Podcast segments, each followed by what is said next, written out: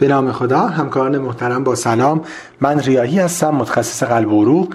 در کنگره اخیر stroke که در لس آنجلس برگزار شد بخشی از آنالیز داده های مطالعه مهم ARCADIA منتشر شد.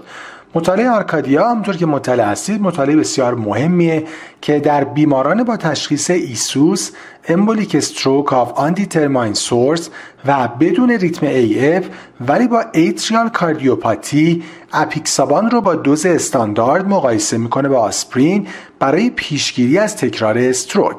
این مطالعه در سال 2018 شروع شده و پیش بینی شده که در سال 2022 نتایج اون کامل و منتشر بشه و یک مطالعه randomized double blind و multicenter هست در حدود 120 مرکز و با حجم نمونه 1100 بیمار و follow-up حدود دو تا چهار سال.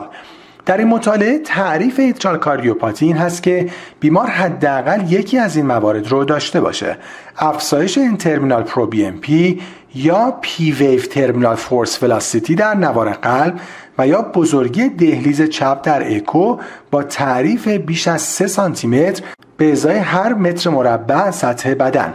و حالا در کنگره 2020 stroke بر اساس بخشی از داده های تابع حال مطالعه پردیکتورهای اتریال کاردیوپاتی معرفی شدند. این اختلال در خانم ها نسبت به آقایون 34 درصد بیشتره در سیاه پوستان 24 درصد بیشتر و با هر ده سال افزایش سن هم شانس اون 30 درصد افزایش پیدا می‌کنه آنمی و سابقه بیماری کاردیوواسکولار هم شانس اون رو افزایش میده. و حالا باید حدود دو سال دیگه منتظرمون و دید بعد از عدم موفقیت ریوروکسابان و دابیگاتران در بیماران ایسوس آیا اپیکسابان می‌تونه روزنه امیدی بیش از آسپرین باز کنه یا نه؟